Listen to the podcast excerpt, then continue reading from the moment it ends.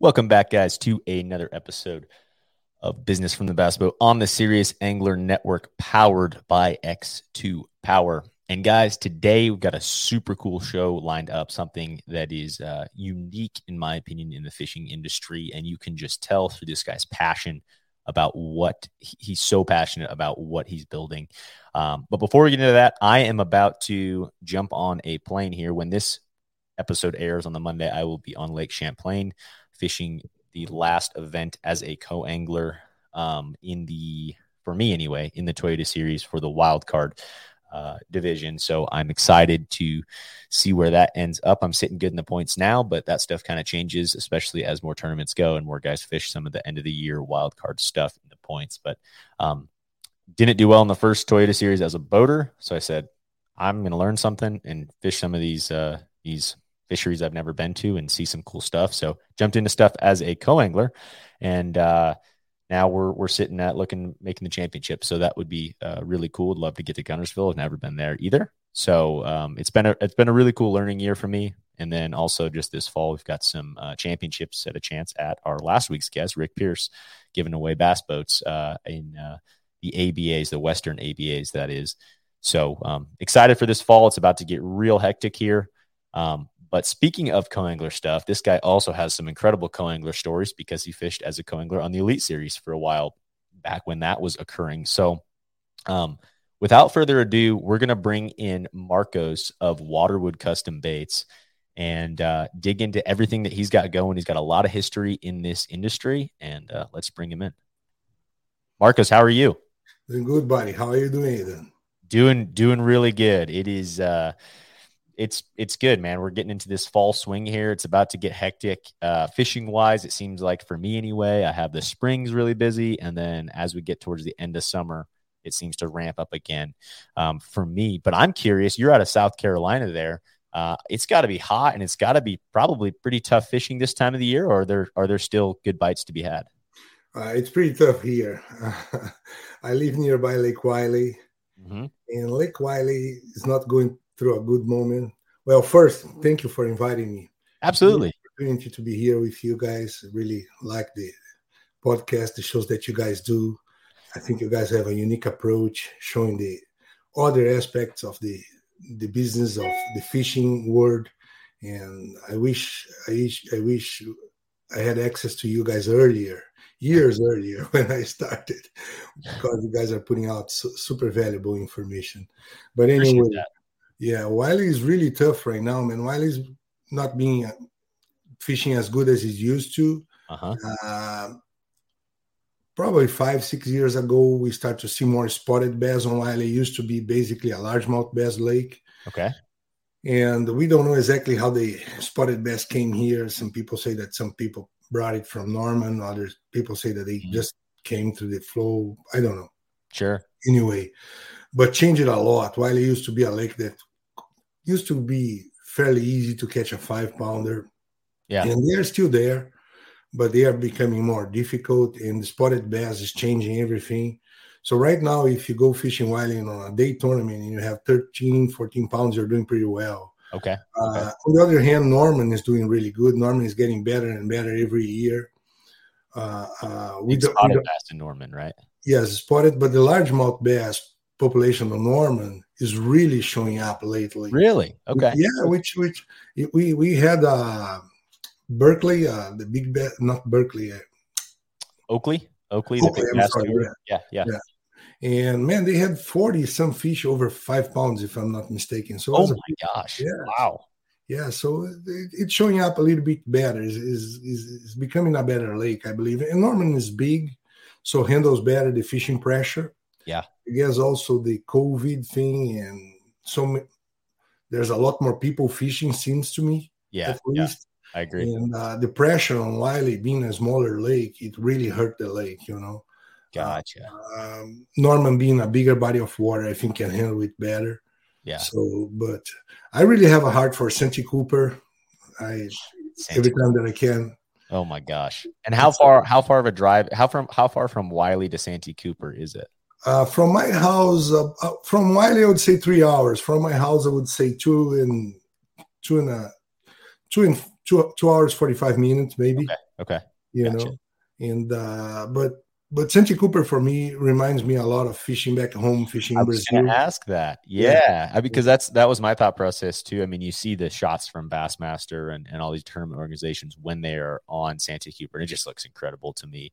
Um, but it kind of looks like some of the the media that you see from the peacock bass fishing in Brazil, and uh, I mean that's a good segue. Let's get into to that. I mean, you you can hear the the awesome Brazilian accent here. First of all, your English is fantastic, um, but but but I would love to hear a little bit about your background and what kind of really brought you to the U.S. But what what is it like catching peacocks in Brazil?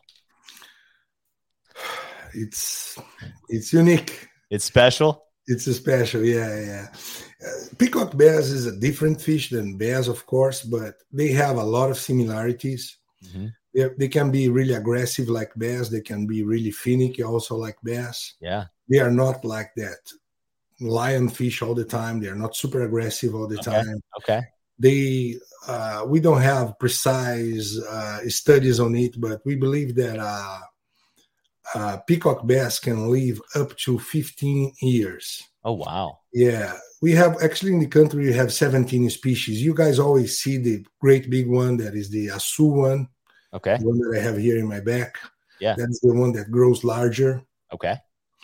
And uh, so this is the one that usually Americans see. But we have other species like the blue one, which is a beautiful fish, does not grow as much. It's like a 10, 12 pound fish, large one, a yeah. big one. one. Super fun. And they are very similar to bass sometimes. Uh, the peacock bass fishing is different. The season for the great peacock bass, for the Açu one, the big one, yeah. It's only it's around about three months a year. Okay. You know, some lodges will tell you, eh, four months, five months, but not for real. The, the, the real deal, the juice is three months a year, is when the waters are coming out of the jungle.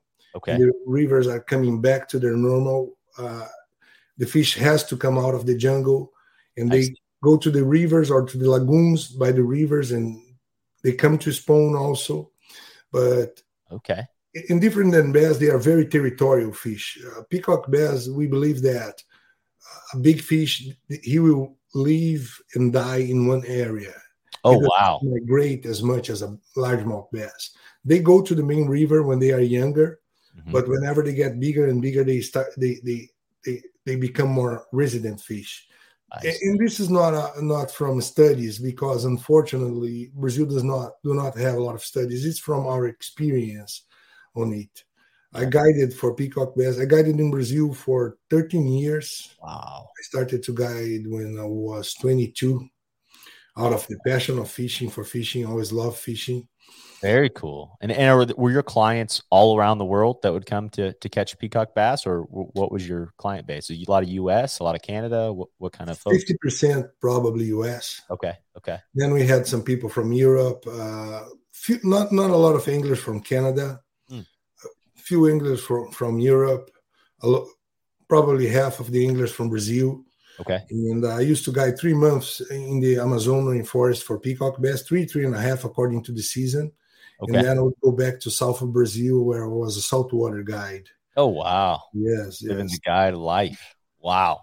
that yeah. is awesome. And and yeah. then you you kind of made some connections through that. We were talking off air, but uh, you know, what kind of got you into, I mean, guiding and then now the industry side of things what how did you get into that side of the of the fishing world uh, guiding was almost like uh, my only way out i could not work on an office my father was a businessman mm-hmm. i had a hard time i tried my best for that but i was always fishing and I guess it's his fault because he and my mother taught me how to fish when I was really young. there you go. Blame it on him. I grew up by the river, so yeah. So for me became such a passion that I had to guide. For me was the only way out to to really to to do something where I could find real life. Yeah, you enjoyed it.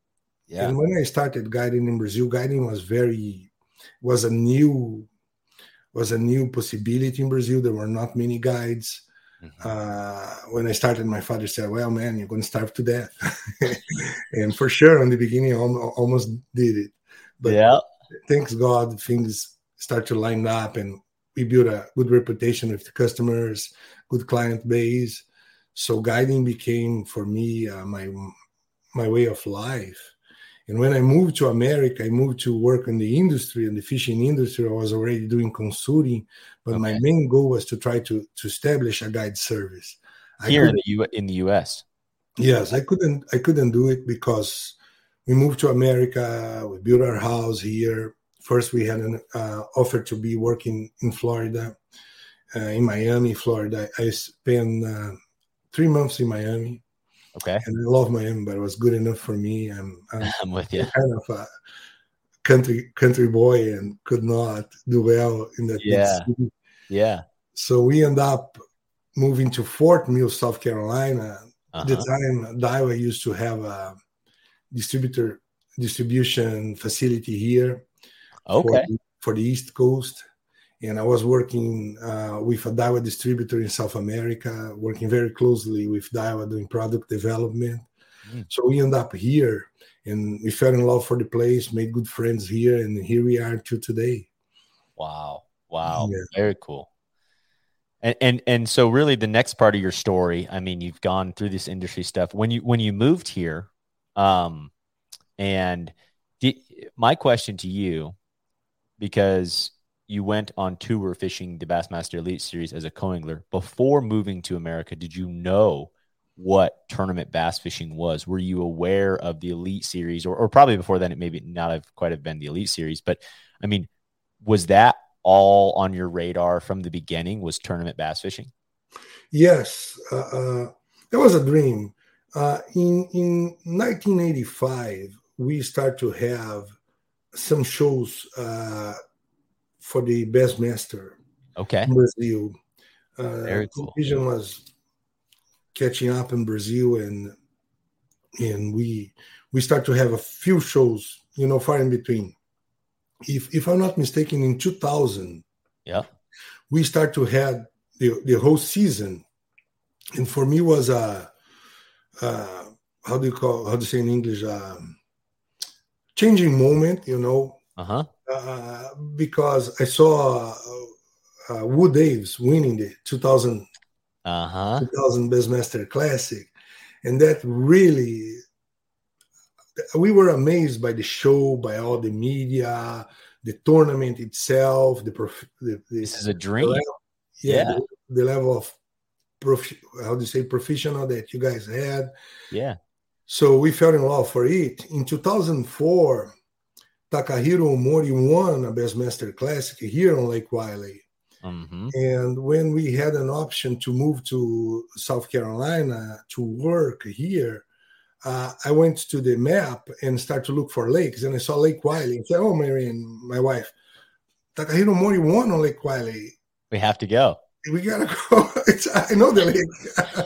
that is that is so cool to me. Yeah. Um, I, I guess that's when when folks you know, I don't know. Sometimes I feel like in this industry, there's some negative talk around like, oh, bass fishing is never is never going to be uh, obviously like a golf or uh, uh, some of these high paying professional sports. But to see that passion and you see it from from out of country anglers that are are when you're looking to move here, you're looking at a lake that you saw on a tournament. Yeah, and, and, that is that is incredible to me. I mean, I think of places, same deal. Um, I look at places around the country based on where lakes are from watching yes events. So that is that is really cool though. Even out of country, you were like, we got to go there. There was a pro a Bassmaster Classic there. Yeah, and, and, crazy thing. So when I came to America, I came to work with product development, right? Mm-hmm. And uh, so I said, I need to learn the bass fishing market. We have, we do have largemouth bass in Brazil. Oh, do you? Okay. Yeah, they brought largemouth bass in 1967. At okay. least this is the official report. Yeah. Uh, we don't know if somebody brought earlier, but some American engineers that came to work with the Brazilian government to help build uh, hydroelectric power. Oh wow! Reservoirs. Uh, they were avid bass fishermen. They're like, we gotta we gotta have something to do when we're not working. Exactly. They were building these reservoirs in the south, and in the south we we don't have as much peacock bass. So all men made reservoirs and they brought the largemouth bass. We have only the northern bass, the pure blood northern bass in Brazil. Okay. So my f- first contact with largemouth bass, I was 16 years old, and we heard that nearby our city there was a there's a power plant, and somebody said, "Oh, they are catching some green fish over there that look like a trout." but has a larger mouth and this and that. And we go like, man, maybe bass, you know. So we went over there, me and my friend of mine, with uh, a John boat for HP. Yeah, little John boat. Everyone, yeah, that's awesome. Yeah, that's, yeah that's little awesome. Mercury, a four HP Mercury, and we caught the whole day, man. We caught one, and when we caught that fish, when I caught that fish, I'll be honest with you, brother, my life changed. Wow. Yeah, the the, the look of that fish, the even the smell of the largemouth. yeah, the smell for me was was unique. And then God is so amazing. God, I believe in God a lot, so I don't yeah. mind. I don't. Yeah. I hope you guys don't mind me mentioning, but yeah. God, in His good sense of humor, gave me the opportunity of coming work here and on His grace, and and uh, I fished the, the three first years that I was in America on the Elite Series as a co-angler. Mm-hmm. I met Todd Auten here in the Carolinas, the professional, the angler Todd Auten. Yeah, oh, yeah. We became good friends, and he was fishing the elites by the time. So I was going, uh, traveling with him as an on boater, and learning all the, all of this, having this amazing experience as far as fishing. And then I had I, I, got, I got to fish twice with Takahiro Omori, the guy that I saw on television. I got to meet many of the pros that I thought, my gosh, I'll never be able to to even you know got to talk with these people. They were you're around, yeah. You're the people you have been uh, idolizing. Exactly. Yeah. Brazil. Yeah. Yeah. yeah. yeah. And, and that, that, that, was a super cool experience, man. I learned a lot. I wish I know that the anglers like it better without co-anglers, and yeah. I understand. I, I, understand the reasons. I, I can see that. Yeah. I, I did fish some opens as a, an angler too, but the co-angler uh, deal for me, for the sport especially, is an amazing deal because as a co-angler you can learn you, can learn a lot really fast. And yeah. if you see the investment is a fraction of the investment that an angler has to oh, do. yeah. So That's... the co-angler side of the business, I know that hurts sometimes the anglers and it's not comfortable all the time to have another guy trying he's not competing against you but he's trying to catch the fishing the same same water that you're fishing, but still it's a it's a cool deal. I think I that's well that's well said. I mean, to me, so so um, I I fished uh, Toyota Series, which I consider kind of AAA, similar to the Bassmaster Opens. It's around on the boater side at eighteen hundred dollar entry fee, kind of a thing. Um, so I fi- I went and fished those last year, and then put pen and paper to numbers, and as business from the bass boat, kind of looked at the numbers and said, okay, well, I, I don't know if I'm ready to do that again. Um, you know, I cashed one check out of three tournaments and was like, I spent a ton of money, spent a ton of time. Uh, and so I looked at it this year on the co-angler side, and I really do wish that uh, the FLW Tour still had an entire, you know, now Major League Fishing, but had a full season for co-anglers from that perspective. Um, mm-hmm. You know, and I, like you said, I understand. I see both sides. I fish as a boater in a lot of tournaments, and I and, and team tournaments and things where I would be like, you know, I, I see the the negative side of it, but from a learning at a fraction of the cost, being around guys who know incredibly well what they're doing on the on the pro fishing side of things um, was huge. And so to me, the only way to do that now is to fish, you know, a couple of divisions of the opens or yes. the Toyota series as a as a co-angler to get that same experience.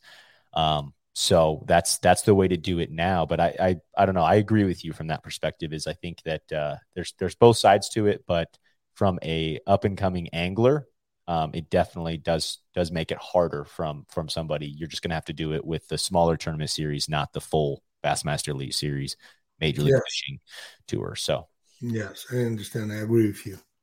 Yeah, gotcha, gotcha. Okay, so now we're in the U.S you're fishing the Elite Series, you're connecting with guys, you, you're good friends with Todd Auten. Where did Waterwood come into this whole thing? Well, as I said, I started guiding. Let me go back a little bit. I started guiding uh, when I was 22. Got some connections with the distributors over there. Start to work for the industry, right? Yeah. Came to America. Always had a passion for fishing tackle. Start to buy as much as I could yeah. Uh, my wife was not really happy.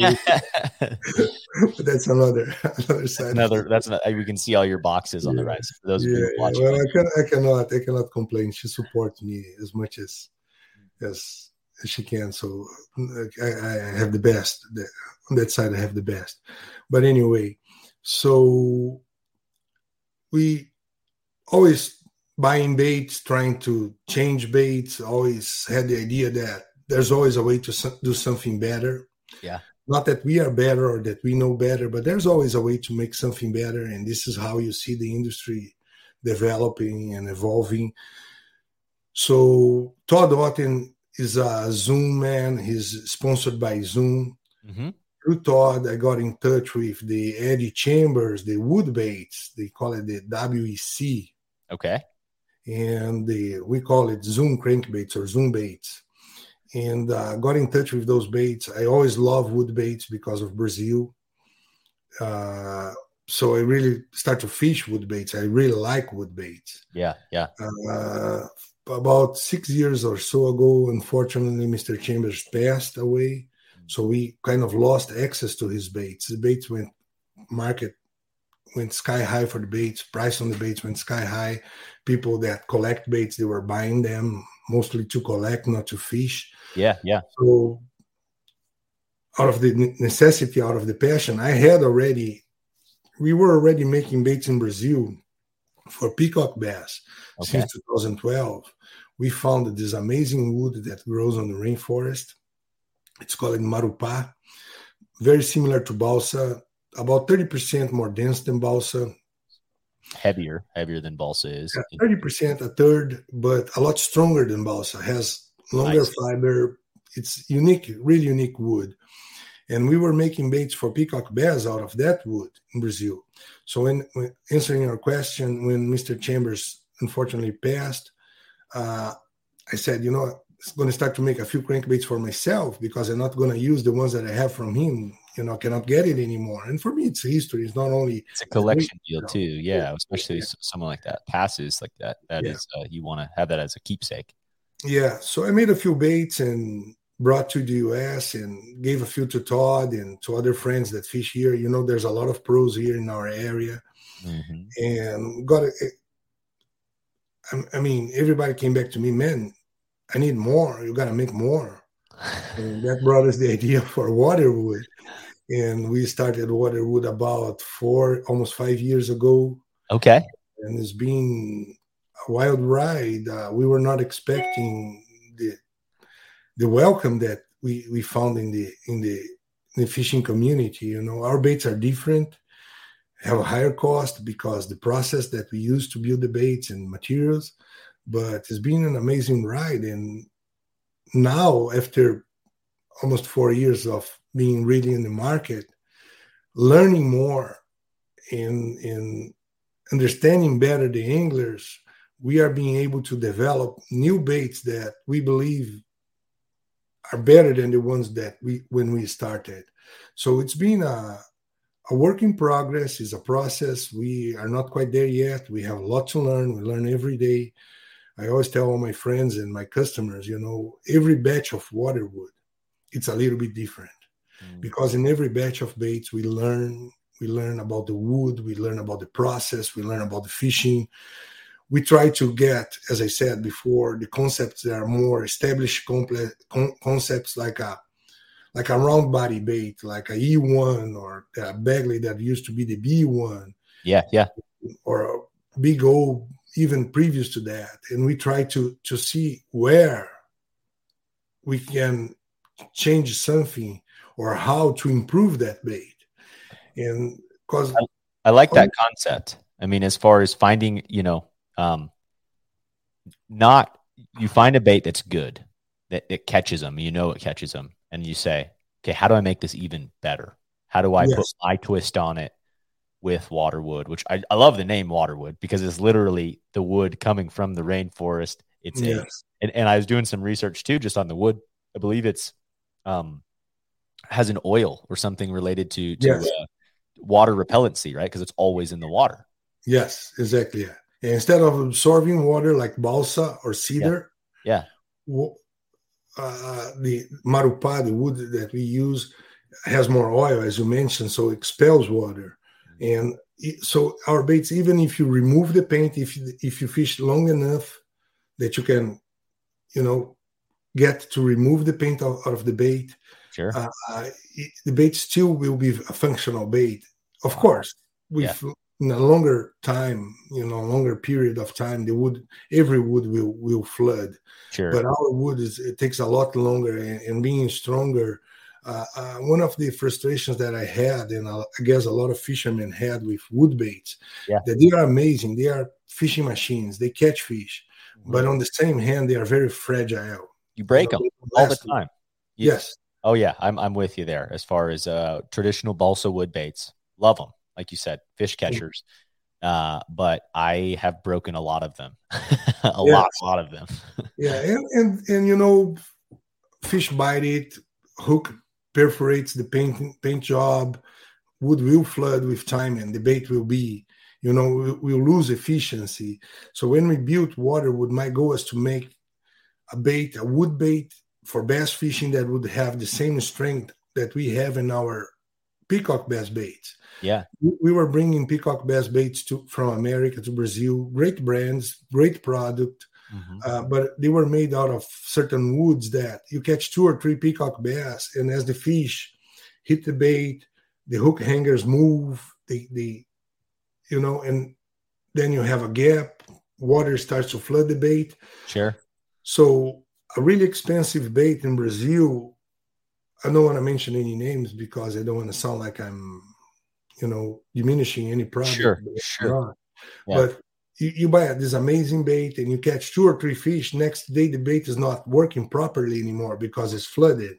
Yeah, absolutely. So when we brought Waterwood to America, when we started Waterwood, the, the baits for America, I said, we got to figure out a way to make a bait for bass fishing that has the the benefits of the wood bait, natural, um, uh, natural material, organic material, mm-hmm. but that can hold better and of course, nothing is indestructible. You know, we are fishermen. We we manage to break almost everything. but, uh, of course. But uh, uh, our baits really hold. We want to, to, believe that they really hold a lot better than balsa. Than a traditional balsa.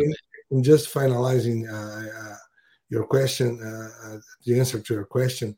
Mm-hmm. the concept that we have, if you go back when Eddie Chambers was was building his baits, he was building the Mutt, the hickey, the flat sides, mm-hmm. very similar today. What you have like a Berkley Frittside, but they were made out of wood. The traditional flat sides, the original yeah. flat sides, yeah. yeah. By the time those baits, they were the cutting edge uh, design. And they were being built with the best available materials for that time. Everything today is different. We have access to different different components different materials. And the design on the baits if you look the design on the baits they are always evolving. You, look at megabass they are always like the 110 they are always coming up with a new version a new twist Color. yeah yeah. And, and there's always room to improve. And this is what we are trying to do in our wood baits mm-hmm. uh, that being said we have a one i don't know if it's a hindrance but it's a characteristic of waterwood of what we do. Yeah. Our baits we, we try to build really tournament baits. Baits that will really give the angler an edge. An advantage. Uh, yeah. and, and you know that uh, for that instance you can go let's say to a good tackle store you can go to Omnia fish and you will find swim baits that are very low cost mm-hmm. and swim baits that are more costly, higher cost. Oh yeah. They are they may look similar, but there's a big difference. I agree. In, in the performance of the bait. So we try to do exactly the same uh, with waterwood. How can we offer the customer, the angler, a, a, tournament bait that will be really that will really bring some some advantage, that will really give the, the angler the edge you're you're tournament fishing fishermen, You know, a couple bites in the end of the day, they may not mean much. They mean may mean the, the difference in winning or not. Yeah. Oh, I I agree. A, a, couple of bites. I mean, it's tournament fishing to me. The more and more I do it, uh, is an odds and a numbers situation. And the more bites that you get in a day, the increasing your odds are, the more chances you have that it's a five pounder yeah. Instead of a two yeah. pounder. So I, yes. I agree. Bites are, are important. Yes, exactly.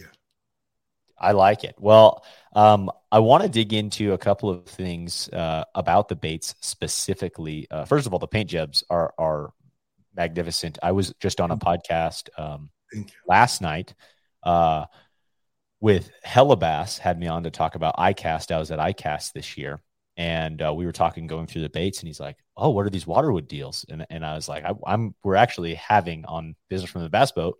Where our next show is going to be uh, the founder of Waterwood Custom Baits. So uh, we talked through it on on the ICAST release, but um, you know, it looks like some of the new stuff for this year. You've kind of gone also not just you know traditional when you think of wood baits. I'm thinking of uh, crankbaits for the most part, and then you kind of you go into these other other realms. But you guys are coming out with spooks or spook style baits, top water baits, mm-hmm. poppers, wake baits. I mean, very in depth. This isn't just a single flat side kind of a situation uh, company, but with with that, you know, how how does the wood act on top water stuff?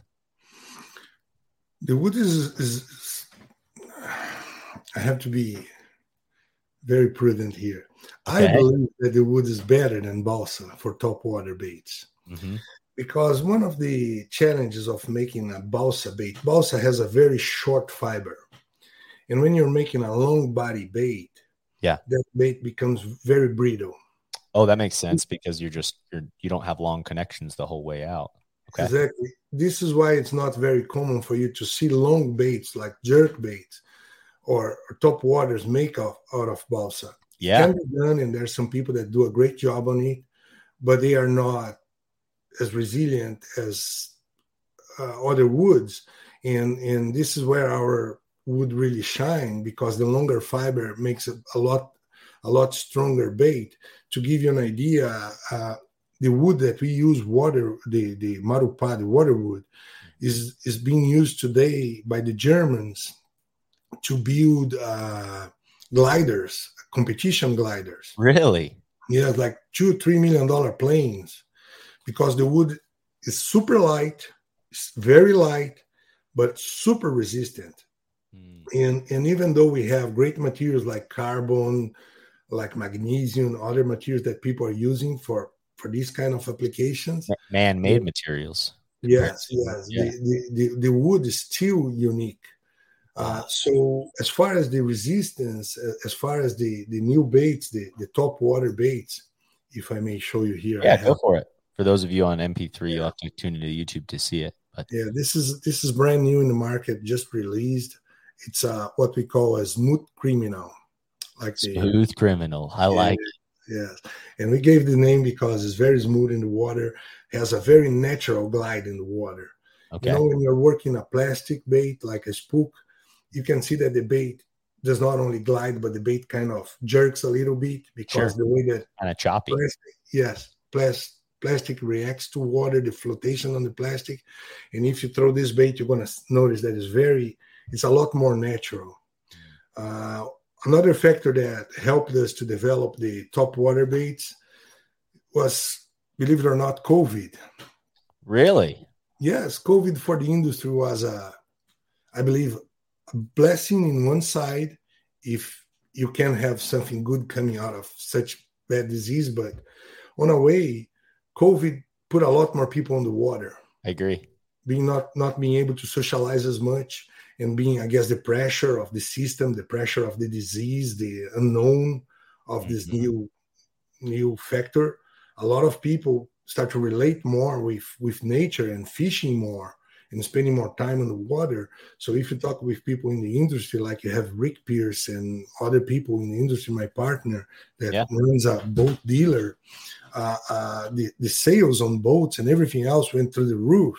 Mm-hmm. Uh, uh, so a lot more people on the lake, and that's the the good part of it, if if the, if we can call like that, if we can say that was something good out of it. Yeah. Then, but it that came with a byproduct. A lot more people on the water, a lot more pressure mm-hmm. on the mm-hmm. fish. Absolutely. And bass, I learned that bass is very similar to a peacock bass. Okay.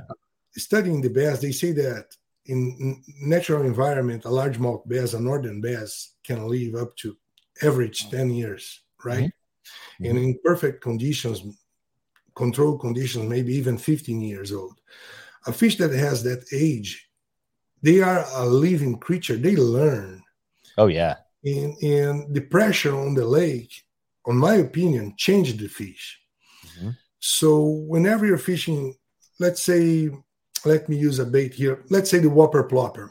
Mm-hmm. When the Whopper Plopper came about, for me was a magic bait. Oh my gosh! It, when it first broke, it was. I, am in the. I, I fished a tournament in Oklahoma on Tenkiller, and it was bananas. I mean, it was yes. ridiculous. They were they were jumping over each other to eat that thing. Yeah. yeah. Yeah, and exactly the same here, man. We we were going to the lake and go like, my gosh, this is it's magic. best thing ever, right? Yeah. So we buy every one and every color and every size and all the variants, right? Uh-huh. And today you go fishing with that bait, you, you still catch fish, but they it's tougher. It's tougher, and they blow on it. They don't take it. They they they follow it a lot, and and because in my opinion, a fish as a living creature learns. I always use the, the analogy of a dog.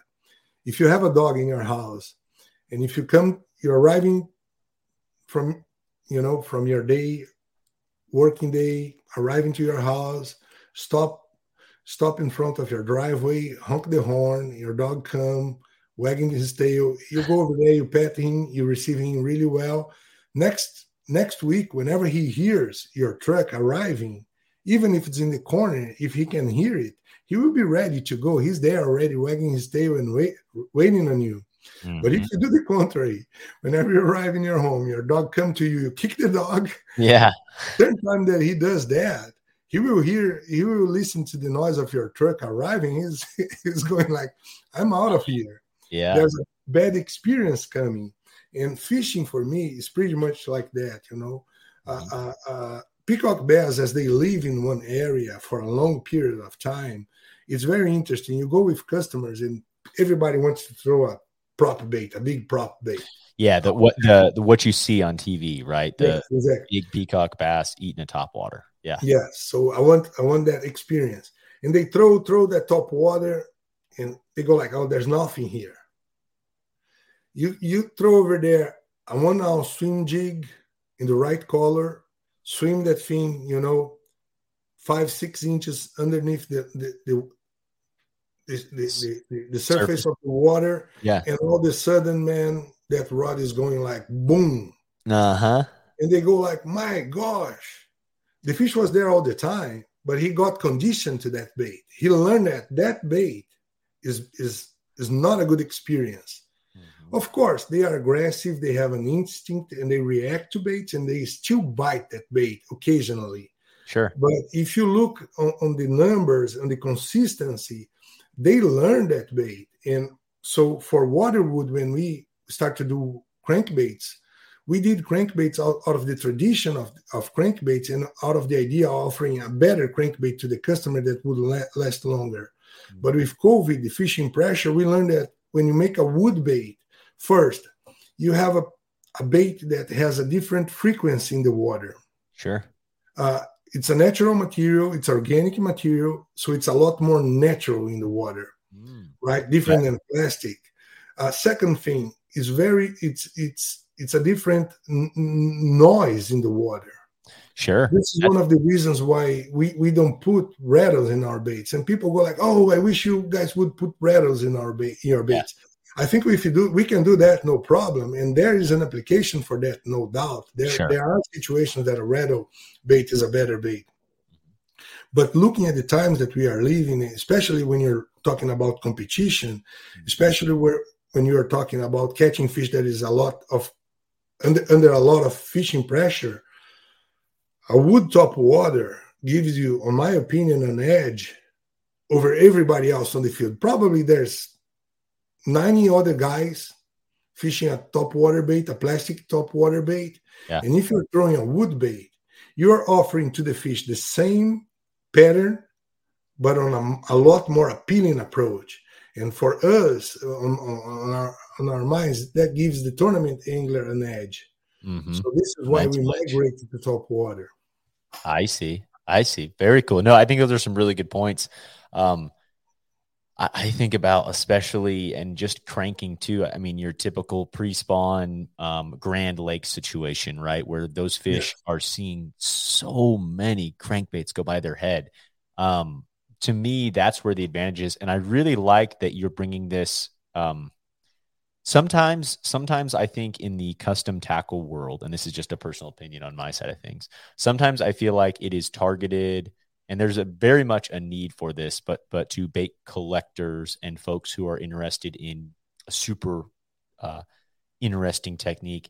For me being a tournament angler first i want it to give me an advantage right? Like, yes. that that is what i really like about your approach is this is not just a, a very well handcrafted artisanal style bait but it's also the advantage side of it. So um now that's to me that's that's the best approach that you can have is that it's it's not just um, something that looks really good and catches fish. It's we're here to make it a better situation for tournament guys. Yes, and, and that's very interesting. We have a good friend that he's a genius marketing guy. Mm-hmm. He he used to do marketing for several big brands and especially foreigner brands. Yeah. And one day we were having lunchtime and I was picking his brains about waterwood uh, if what would be the best approach to the market, this and that. And he said, Why are you building these baits? So oh, I'm building because I want a stronger bait or a wood bait that lasts longer. He said, No, no, but why are you building this? So well, to win tournaments. Then he said, There you go, built to win. There you go. Built so and that's on the side of every box, right? As yeah, this, why this, this became our our I would say our code, you know, we we we try to build baits for tournament anglers that really want to win, and it, it, it is an interesting deal. We see guys with a hundred thousand dollar bass boat, you know, three units up in front, two units. on the bass fishermen are crazy. It's a, yeah. it's a problem that we have. So they have a hundred ten, a hundred thousand dollars investment right there, and then on the same time they go like ah, i'm not sure about a $38 it's you know you're you're dead on. It is hilarious to me. I think about that all the time. I mean we talk about it on shows that we've had talking about batteries right with X2Power and wiring. It's we spend yeah. ridiculous amounts of money on this game but then there's little components you know i you see guys with $100000 boats that are that are using um, you know the cheapest line that they can find the cheapest yeah. rods you know and and and baits. And it's just like there's it's just it's a funny conception or misconception to me on, on some of this stuff that there's there's value in those high quality products. Um, i've always believed that and it's also what you get confidence in you know? If i catch yes. him on a, on a Megabass jerk bait it's hard for me to go try something else. Like i know it's going to work uh, for I me. i agree with you. I you know? my gosh the same here exactly the same. Uh, uh the bait is what connects you to the fish. Mm-hmm. This is what the fish is biting. Mm-hmm. After, first, you have to make it bite. Then you are concerned about your line, concerned about your reel, your rod. But the first thing, your first got to get a bite first, right? Yeah, yeah, exactly. So, so that's that's the interesting side of the, the the the market because a lot of anglers they do not understand the value of certain items like a battery. You can have, you name it, best best boat ever. Yeah. Best engine, trolling motor. If your batteries fail on you, brother, you're done. You're toasted. I don't care what boat you're in. You're not getting back. it's over. Yeah. You know, tournament day, it, it becomes an excuse, you know. Oh, oh yeah. my battery died. How many times you hear that? Oh, oh I was on fish and my battery died and I couldn't. uh-huh so th- th- that's an interesting side of the i guess it's human nature you know this is us this is what how we are wired and but it's an interesting side of the business. Yeah no doubt. Well one thing i wanted to do here uh, let's see if i can bring in um, on your your website there's just some incredible photos of these of these baits. Uh, let's see here. Share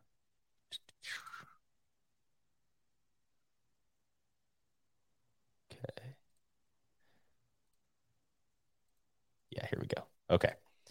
So I'm going to bring in just your your boat photos or your bait photos here.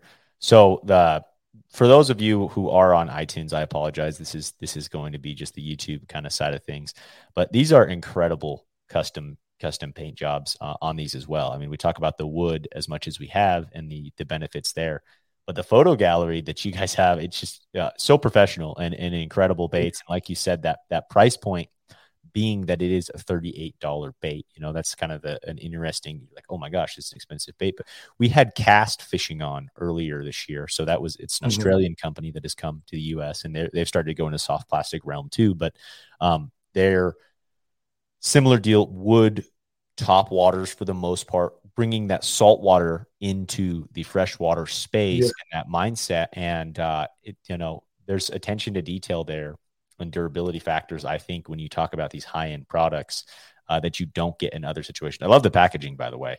Um, I, it's very uh, unique. Unique. Mm-hmm. You know, one one question I do have for you, Marcus, is uh, are you, especially with Lake Norman being the REDCREST, are you going to be at the REDCREST uh, uh, Expo? Yes, we, we we we are we are aiming for that. Of course, it's our our uh, one of our home lakes here. So we are, and I think will be super event. I think will be a blessing for the Carolinas as far as the, for the uh, the sport development here on the Carolinas. We have a lot of good fishermen in the area, as you know.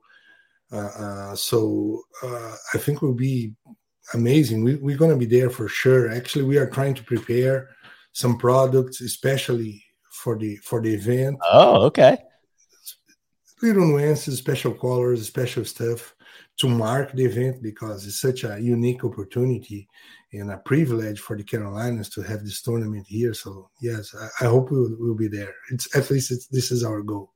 Yeah. Now, one question on I've been noticing on a couple of these baits, this kind of center eye. What's what's the thought process around around that?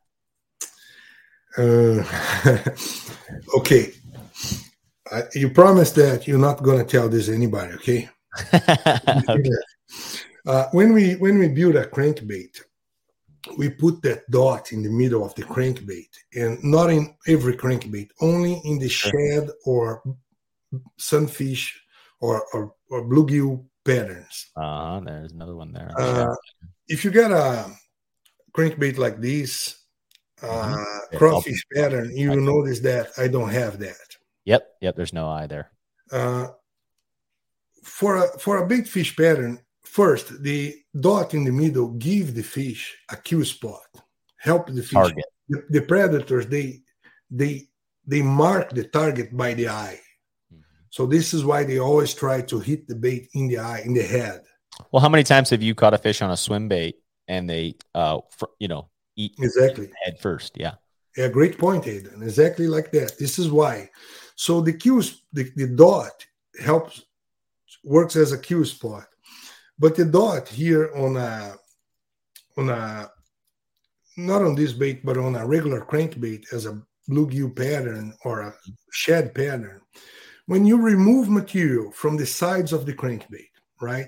Yeah. And you add weight on the side, that bait has a gravitational center, is weighted on the belly, has sure. the hooks. So that bait is always sitting like that and has the tendency to run straight like that. If everything's fine, that bait will run like an arrow.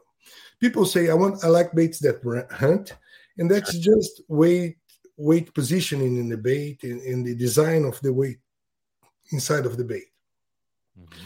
But how many times, Aidan, you're cranking that bait, being a deep deep diver or being a shallow diver, you're you're cranking that bait, you're going to rip wrap, and you feel fish's lap on the bait. Oh yeah, all the time. They they hit it because they are reacting to the bait, but they are not really sure. My interpretation of that, they are not really sure. They are reacting. They are kind of studying the prey. They don't have hands, so they slap at it or bite it. yeah, so they're just nipping whenever, at it. Yeah. Whenever we add weight even to the sides of the bait, that bait it's a lot more unstable. So mm-hmm. you're cranking and you have a fish to slap on the bait and you usually what you do you stop you do something with your rod you you twitch your rod a little bit trying to give bait a little bit more more erratic action trying to make that fish to react to the bait Sure. When you put weight on the sides, when you do, when you jerk the rod, when you twitch the rod after that slap, instead of the baiting doing this, that bait will do like a wide wobbles. Okay. Okay. Exactly. And that it's very hard for the fish. It goes like went to one side, came back to the. I have to get it. Yeah. You know, this is how they react to it. Every time that that bait is, is they have the feeling that that bait is getting out of the reach, is is is being able to escape them. They react to it, and as we said, they don't have hands, so they they grab it with their mouth. So the the Q dot is is a twofold. Is, is to help the fish to mark the the the bait, and that that's a kind of a byproduct. Mhm. But the main reason that we use a Q dot on, on shed patterns uh, uh, and bluegill patterns is to add action, erratic action to that bait when you twitch the rod. We don't do that on the crawfish patterns because Sure. the crawfish patterns, we don't want the bait to, I don't want that bait to have this erratic action when it's in touch with the bottom. I want that bait track in front of that fish as long as it can to that fish. Every time that that bait hit the rock and change directions this is when the fish will react to it. And if the bait, bait is too erratic especially in cold water predators they they kind of they have a natural natural ability Mhm. to understand the prey. And almost like they did uh, almost like they do, they do some evaluation well i'm in, in my met- metabolism is very low i'm on saving saving energy mode Mhm. and that bait comes to me so erratic so fast that you know what Something's I'm not, chasing. It's out of my reach. Yeah. Whenever they have a low metabolism, right? Whenever they have a high metabolism, the faster, better they react. This is why when we are fishing jerkbait on winter time, majority of the bites come when we stop the bait. The Mhm. bait stop is like a dying shed, and the, the predator is has a program. A men, I would say, I don't know how to say be- better than this, like a mental pro- program Sure. to react that way to that bait and they come in and, and bite it and you see your line jump and you have a jerkbait bite uh, if that jerkbait goes too fast that fish will not react to the bait so we try to design our products to inside of what we believe is that program that fish has and how they hunt and how they feed. So it's much more than it's so easy to make a, a like a top water bait. You know but when you make like a we have a popper we call it uh, uh, sugar daddy. This is the popper here. It's Yeah. a longer style popper Mhm. and we designed this bait to to not only to to do the pop to to sugar and speed water but to walk Mm. and you guys had uh, had a guest on your show uh, help me here uh, uh, i believe was andy that was interviewing him uh, he's a genius fisherman he was talking about top water what's his name I'm trying to think of what show. How, how long ago? i believe Was it. hold on i'll tell you right now uh, let me find here because i got his contact Oh, nice. I asked Bailey for his contact because I was so impressive. Uh, impressed. His name is Tyler Berger. Oh, yeah. Yeah. Yeah, and Tyler was talking about top waters that different approaches to top water, and he said, "I use a walking popper as a frog, but on summertime, out of the grass, if you're fishing a lake that does not have that heavy grass cover, Sure. that the, the, the popper is a better bait because first it has two treble hooks, Catch your hookup ratio. Yep. yes, and second, if they are only slapping at the bait, you have a lot more chance to to, Get inside to of their mouth. exactly Yeah. than a frog. So I, I guess he's done a lot of study. He knows what he's talking about because this is exactly how the fish react to the bait. If you only choke the bait, if you only pop, pop it, they, they follow, they look, they look, they look, they never take it. You know, but whenever you walk, whenever that bait is turning almost like turning back and Yeah. the fish, they go like, oh my gosh, what is that? I'm gonna react to it you know so so that's very interesting and i apologize for my english i don't have the best words No, you- best way to put it but i hope i can Oh, it's fantastic. I really think you, you've got great English. Um, but as far as uh, that, I've always loved that about top water fishing. It's my favorite way to catch fish. But when you're throwing a spook, when you're throwing that top water style bait, walking bait, same deal. I mean, to me, if it's not, if I'm not going really fast and just covering water with one, um, I like to have that bait almost turn 180, right? Like it is yes. really looking back, and that's when I yes. seem to get my best bites is when it's when it's doing that kind of a thing. Uh, yeah. So that's really cool in a popper format too. And uh, to me, that's the um, the best of both worlds, and you can cover water with it and and be be going fast. And then if you do need to slow it down and do your chug and your pop, you can you can catch them that way too. Yes, and of course, we we are very uh, aware that uh, there are situations where different actions, different uh, speeds are much better. You know, like we we we have two walk, uh, waking baits. We have one that we call a speed waker, which is a short body bait. Yeah, uh, extremely designed to be real extremely fast. Mm-hmm. You can burn that bait, and especially spotted bass. I don't know what it is about that fish, but they love speed. You know, the faster speed demons. You know, yeah, yeah exactly. You you know probably smallmouth bass. I believe I don't have that much experience on smallmouth bass, but we've been talking with several anglers that do have that live up north, like you know, uh, uh, uh like uh, uh, uh, Andy mm-hmm. and, and, Bailey both live up there. Yeah, yeah, yeah. We we understand that speed can be a factor. High speed can be a good factor for smallmouth bass. Mm-hmm. So we have a bait that's called Speed Waker, trying to fit exactly that situation, that application. We have another waking bait that is a longer bait that is designed to do exactly the contrary, to do slow water displacement as possible in a slow pace. That big largemouth, she's sitting nearby that cover. It's shallow, it's hot she is not very comfortable. She's not feeling like I'm not chasing anything that's really flying by. But uh-huh. she sees that a lot of action, you know, is low in over her head, and she goes like, you know what? I'm gonna take that easy target, right? So big shad going by. And yeah. what's and, and and what's the I know the speed waker. What's the what's the other wake bait called but yeah slow. the other one we, we, we are about to to launch it it's first okay. year in the market next week oh very nice it's called a joint week joint wake okay no joint week oh okay you know? the hitman i got you i like yeah, it we, well we like we, we i really like the, the the movie i really like the actor and and when we were fishing that bait uh, first the prototypes. We we had a friend of ours in the boat, and he is from Mexico, mm-hmm. and uh, he guides on eventually guides on Lake Falcon, and wow. he said, "Oh, that bait is like a assassino." Like a killer, a hitman, right? Uh-huh, uh-huh. So said, "Oh, Joe Wick is a good name." there you go.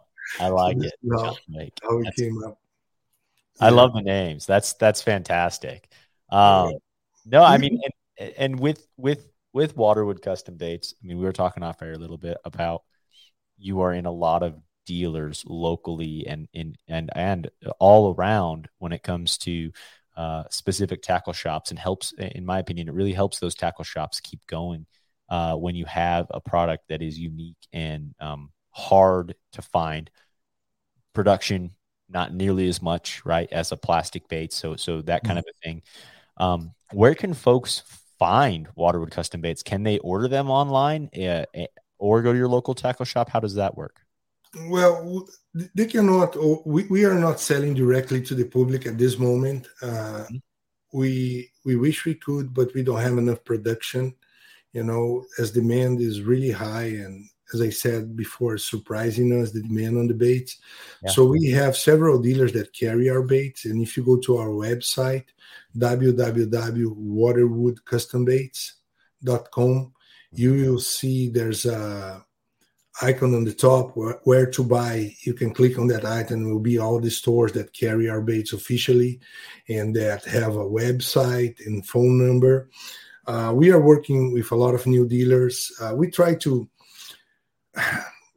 our approach to the market, Aiden, is a little bit different. And when I was watching uh, the show that you recorded uh, with Ken Ma and Rick Pierce, other shows that you have, I really learned a lot about mm, the approach that is these people that like a accomplished angler like Ken Ma has to the to the industry, and also approach that Rick Pierce has to the boat industry, which is somewhat the fishing industry. Oh yeah.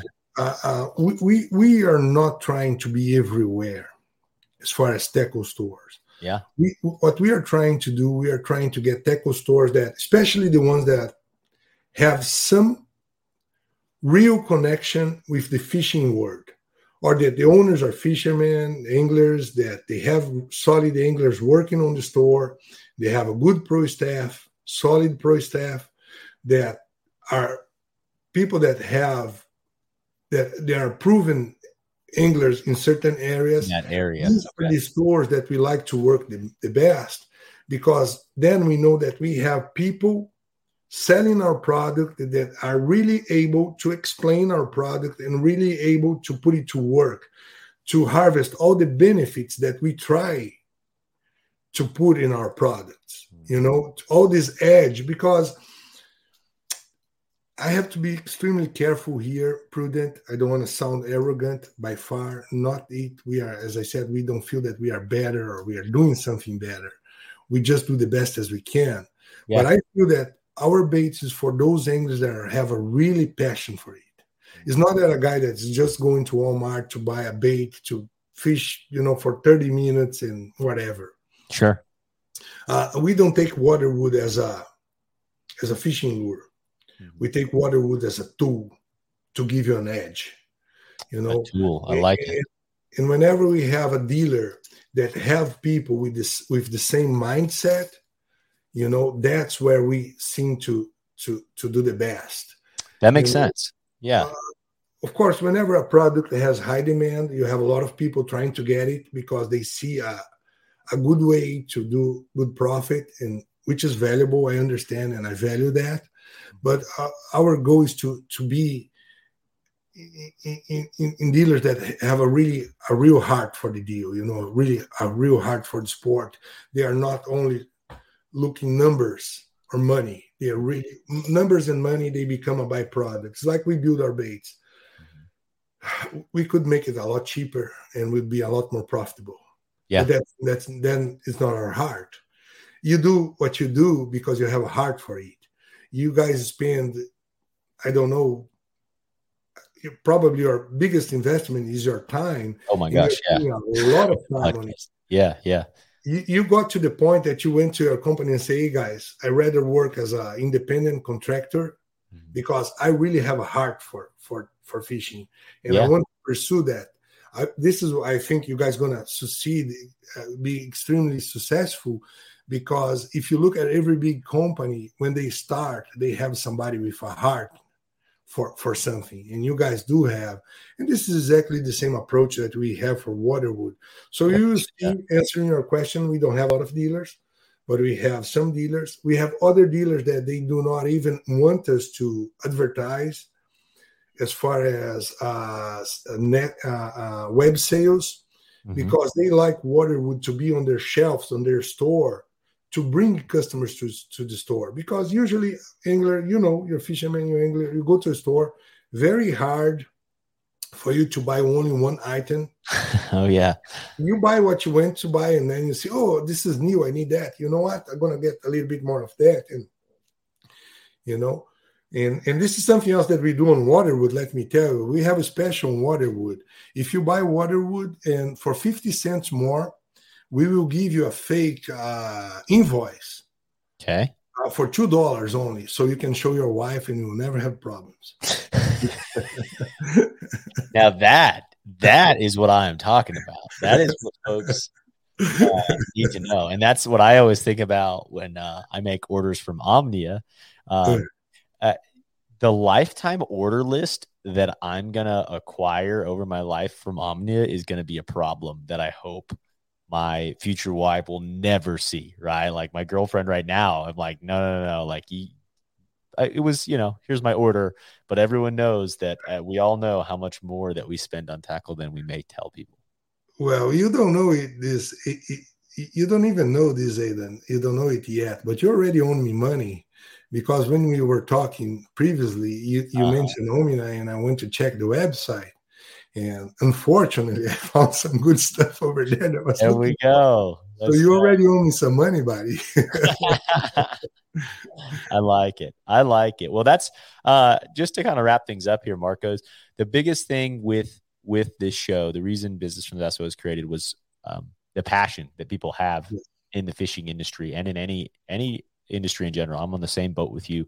Um, you got to have that passion, and then the money's the byproduct. And yes. um, that passion side is is why people start brands like Waterwood and yourself and and those situations. And so um, alignment of values there. I really like that. Uh, so how I like to wrap up every show, a couple of things. Number one, um, because you have been so versed in this industry from guiding product development with Daiwa and then now with what you're doing, um, what advice would you have to someone that's looking to get into the fishing industry?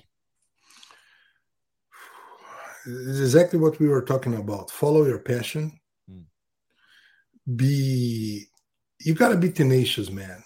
You know,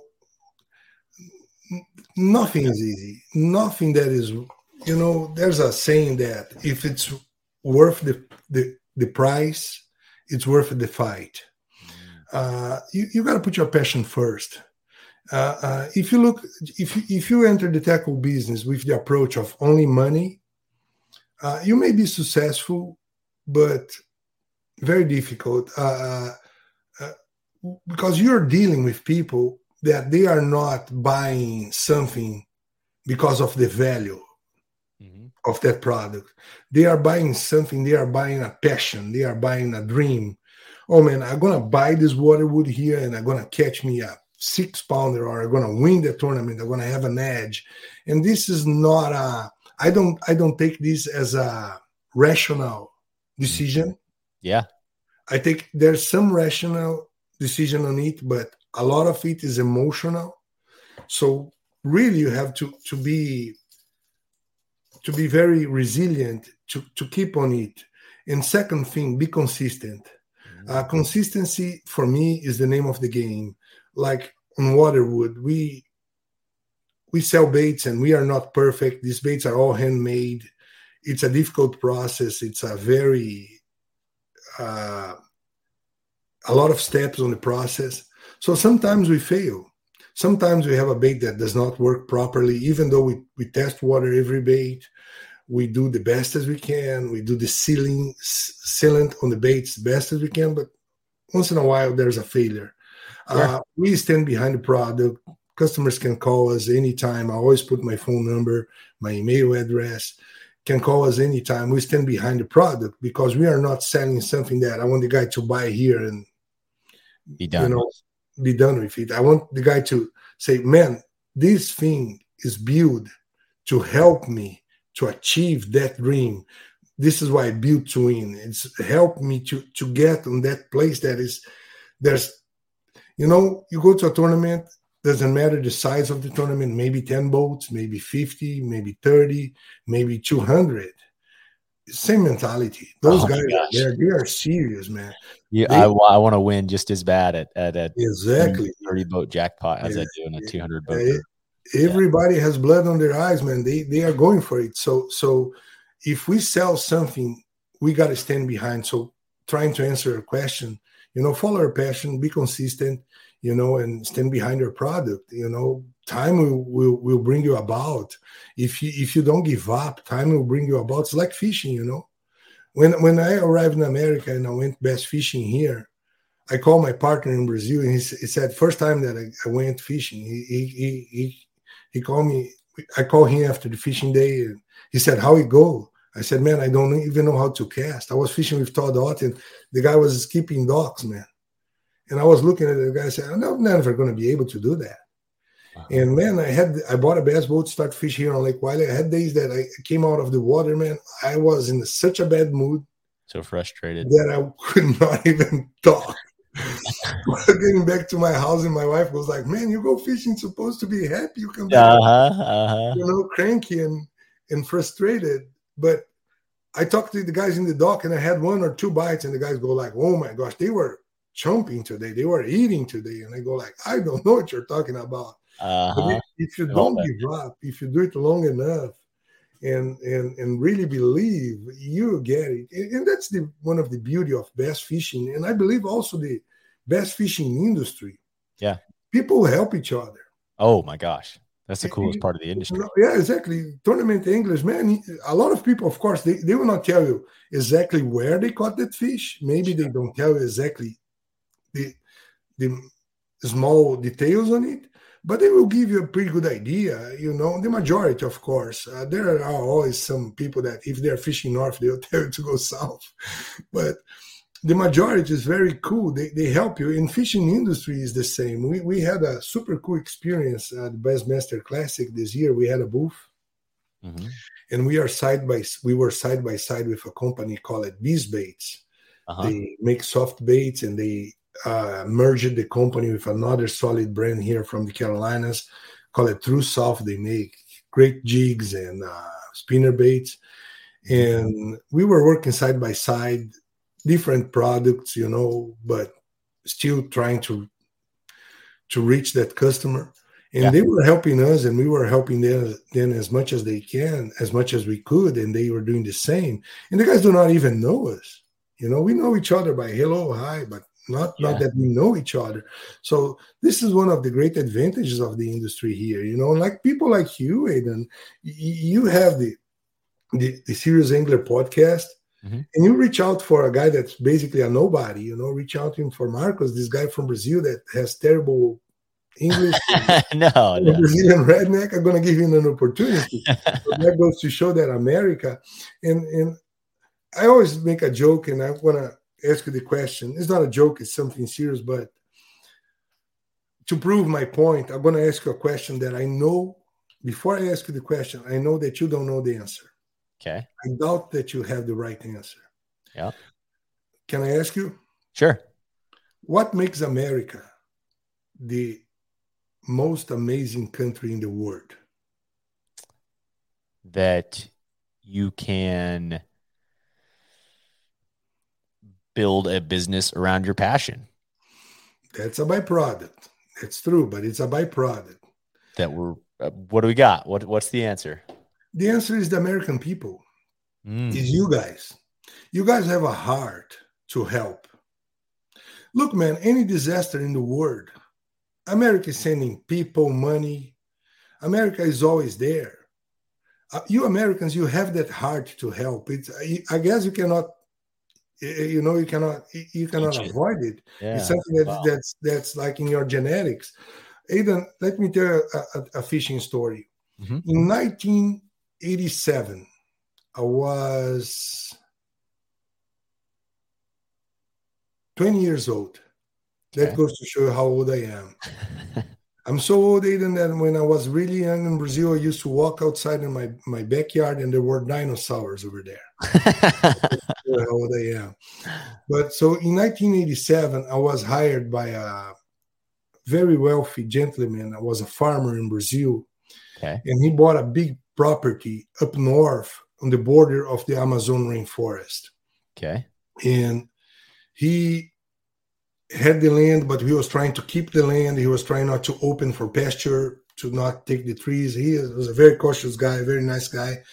And he said, I may do a fishing lodge over there, but I don't know nothing about fishing. Would you go over there? Uh, by the time I was writing on several magazines in Brazil and doing some fishing shows, so I had kind of a name. And so he hired me to go over there and do some prospecting on the property.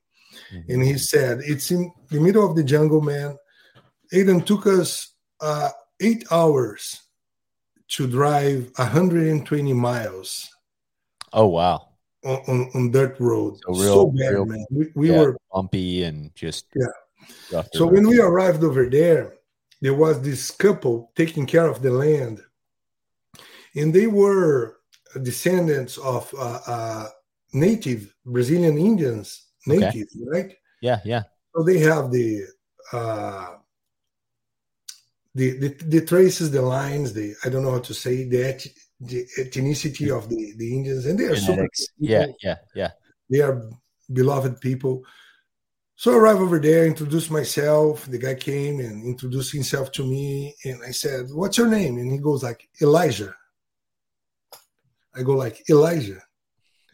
You're from the uh, Kaikubi tribe, and you have a biblical name. How come? How's that possible? Sure. He said, No, I'll explain you how it's possible.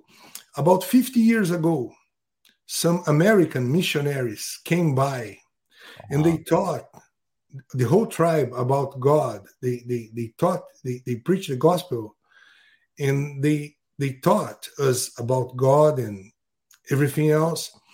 And my grandmother learned that and she st- learned to read to be able to read the Bible. And she was really in the Bible. So every one of her children and her grandchildren had by by biblical names. Yes. Wow. And that's wow. due to the American people. Can you imagine in the probably in the late seven uh, 1800s, I guess, mm-hmm. some missionaries going to the Amazon rainforest, reaching out for tribes. They were really wild by the time. So you Americans do that. That's the heart of America. And this is why everything is possible here because you guys help each other.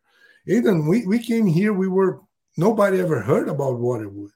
And I go to stores and 90% of the time, oh yes, man, we're gonna give it a try. We're gonna give you wow. an opportunity. So wow. that's what makes America, in my opinion, you know, such a special country. The help. Wow. That's yes. great. That's a great uh, perspective and, and a good way to wrap things up. That's fantastic, Marcos. The, the last question I have um, would be your largest, and this was cool because you traveled the Elite Series stuff, so you may have been on some big smallmouth fisheries, that kind of a thing too. But largest smallmouth bass, largemouth bass, and spotted bass, and and what you caught them on. Hmm. I may disappoint you. I don't have many big fish. Well, my largest spotted bass was on Norman wintertime. Was on a tournament. Caught it on a speed trap crankbait. Oh yeah, yeah. Out of Rip Rap early, early in the morning was a five and a half. Oh man, that's a yeah. that's a big yeah. spot. Yes, yeah. yes, yes. Now they are catching a lot bigger than that, but by the time was a big fish. I had an opportunity in from 90 to 92. I live in California. I did a little bit. I uh, went to Santa Barbara City College as a international student, mm-hmm. and I study a little bit of uh, marine biology. Okay. Very uh, cool. Uh, was not a full graduation, but I did for two years, and I had an opportunity to fish a lot of bass lakes. I fished Cachuma Lake, Casitas Lake. Oh yeah, that's awesome. Yeah. You spent some time on the southwest. Yeah, yeah. yeah. and I was super blessed, man. I caught a huge largemouth bass there. I caught a 14-7. Oh my! Yes, gosh. and believe it or not, I caught it on a tube. By the time they used to use a tube, a big tube called a Tora tube. Yeah. Was it on a bed? No, man. Was a well, I, I made a good friend over there. His name was Danny Joe, mm-hmm. and uh, he was a Texas man. Lived to California, married a California girl, and he was almost retiring. He had a champion boat. Oh yeah, we became such good. Champions. Yeah, we became such good friends that he used to lend me his boat. I was, you know, student and no money, and so he was super cool. He had to lend me his boat and his truck. Wow. So I could go fishing sometimes, practicing for us when we were fishing some tournaments together. Yeah. And uh, uh, so I was using his graph. He had a Lowrance X16. I will never forget. It was a paper graph. Wow. And I went over some brush, man, and I saw those two big arches on it. And I go like, my gosh, those are big fish. You know, I don't know what they are. So I stopped the boat and fired that tube over there. And sure enough, man, I had the bite. Set the hook, fought the fish, brought the fish to the boat, put the fish on the net, and as, soon as I net the fish, the, the tube came out of his mouth. Wow. So it was amazing fish. Uh, by the time they had a program over there that you could bring the fish alive to the uh, station for the game fishing, Yeah. and they would donate the fish alive. They were trying to to take some to make the fish spawn. Yes, it's yes, yes. Similar to Texas now. Yes, yes, uh, yes. Similar to ShareLunker, yeah. Yeah. So that that was my biggest largemouth bass, and my biggest uh, smallmouth bass was uh, on Andy's territory. Was in Buffalo, New York. Uh-huh. Yeah. I was fishing a tournament as a co-angler. Yeah. First time was fun. First time I drew a guy from up north on Lake Erie that had a gambler boat. Oh man. So I'm fishing on Erie on those waves, and that boat was flooded half of the time. the yeah. It's high speed boat. really. But the guy Yeah. was a guide over there and a great tournament angler. So we done great first day. It was only three fish for co-anglers. So Yeah. first day I fished with him. Second day I fished with uh, Marty Robinson from South Uh-huh. Carolina, Uh-huh. and I caught a big, big, big, big uh, uh, smallmouth bass. And Marty was super kind with me. He's an amazing guy. When he saw the fish, he go like, "Man, I'm gonna help you," because by that time the English could help the co-English and vice versa to land the fish. Yep. Yep. It was choppy, so he helped me to land the fish. What that was a for me was a big fish. Was a six two. That's a giant. You, Yeah, I can't believe big. you said you you're like, oh, I don't know about my answers. I think those are some of the I think a 14 sevens the largest. I ask every guest this, right? So that, Yeah. that I think was the largest largemouth I've heard. I mean, a lot of guys Todd Castledine, Texas, you know, kind of I don't know, is 10, 12, 13, maybe, you know, is the highest I've heard. But that's Yeah. the biggest. A six-two smallmouth, I mean, giant, a five and a half pound spot. Like that's I, those are some of the best numbers I've heard, Marcus. Yeah, and I, I, I'm a pretty good liar, but trying to convince people about my lies.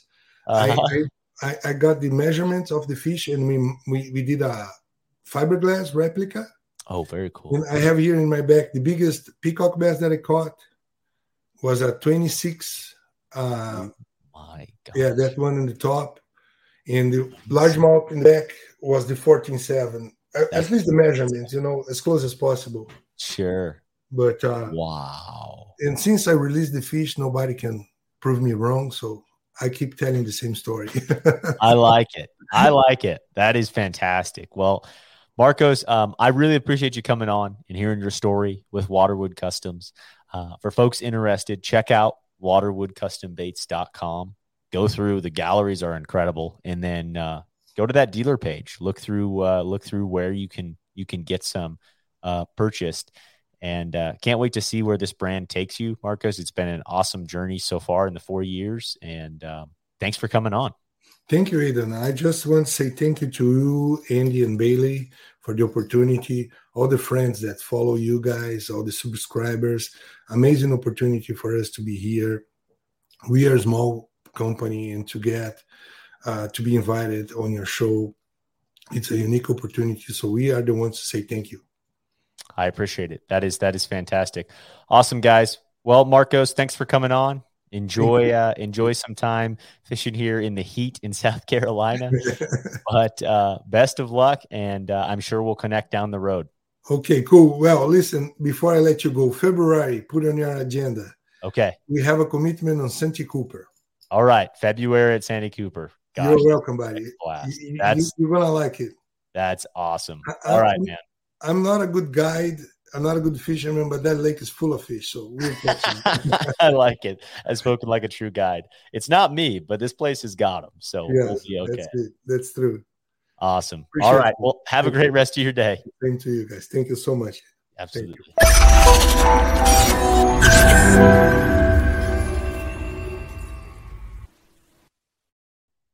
Well, that was an awesome show. Hope you guys enjoyed it.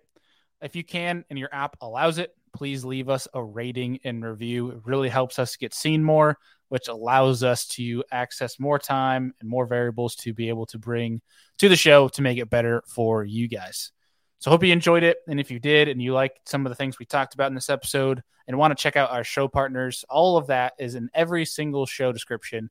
You can click down there. It's got all of our discount codes, all of our links to our show partners. where you guys can go and support the people that support this show and help us make this show happen. And of course, this show does not happen without you guys. You guys know we appreciate you. You're the Angler fam. You're the reason we're here. Appreciate y'all, and we'll see y'all on the next one.